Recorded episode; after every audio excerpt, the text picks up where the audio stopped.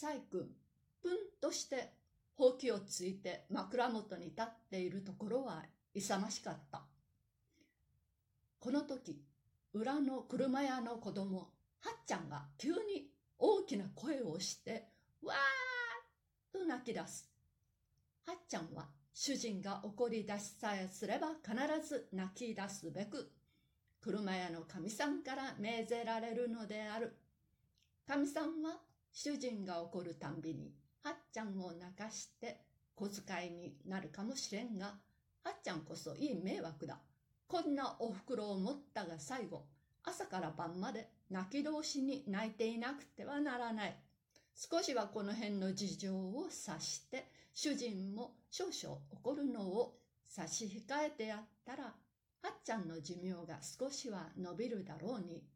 いくら金田君から頼まれたって、こんな愚なことをするのは、天童公平君よりも激しくおいでになっている方だと鑑定してもよかろう。怒るたんびに泣かせられるだけならまだ余裕もあるけれども、金田君が近所のごろつきを雇って今戸焼きを決め込むたんびに、はっちゃんは泣かねばならんのである。主人が怒るか怒らぬか、まだ判然しないうちから必ず起こるべきものと予想して早手回しにはっちゃんは泣いているのである。こうなると、主人がはっちゃんだか、はっちゃんが主人だか、反然しなくなる。主人に当てつけるに手数はかからない。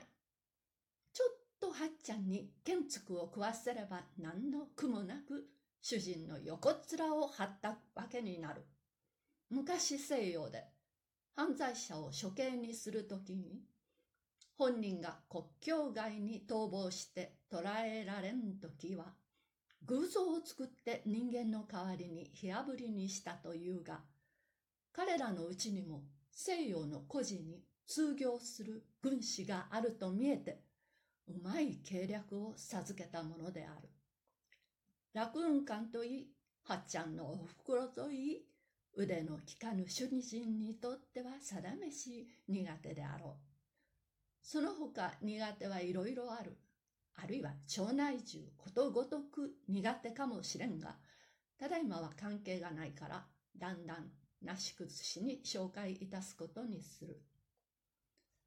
はっちゃんの泣き声を聞いた主人は、朝っぱらからよっぽど感触が起こったと見えて、たちまちガバッと布団の上に起き直った。こうなると精神腫瘍もヤギ独占も何もあったものじゃない。起き直りながら両方の手でゴシゴシゴシと表皮の向けるほど頭中かき回す。一ヶ月も溜まっているフケは遠慮なく首筋やら寝巻きの襟へ飛んでくる。非常な壮観である。髭はどうだ？と見ると、これはまた驚くべく、ピンゼンと追ったっている。持ち主が怒っているのに、髭だけ落ち着いていてはすまんない。とでも、心得たものか、一本一本に感触を起こして、勝手次第の方向へ猛烈なる勢いを持って突進している。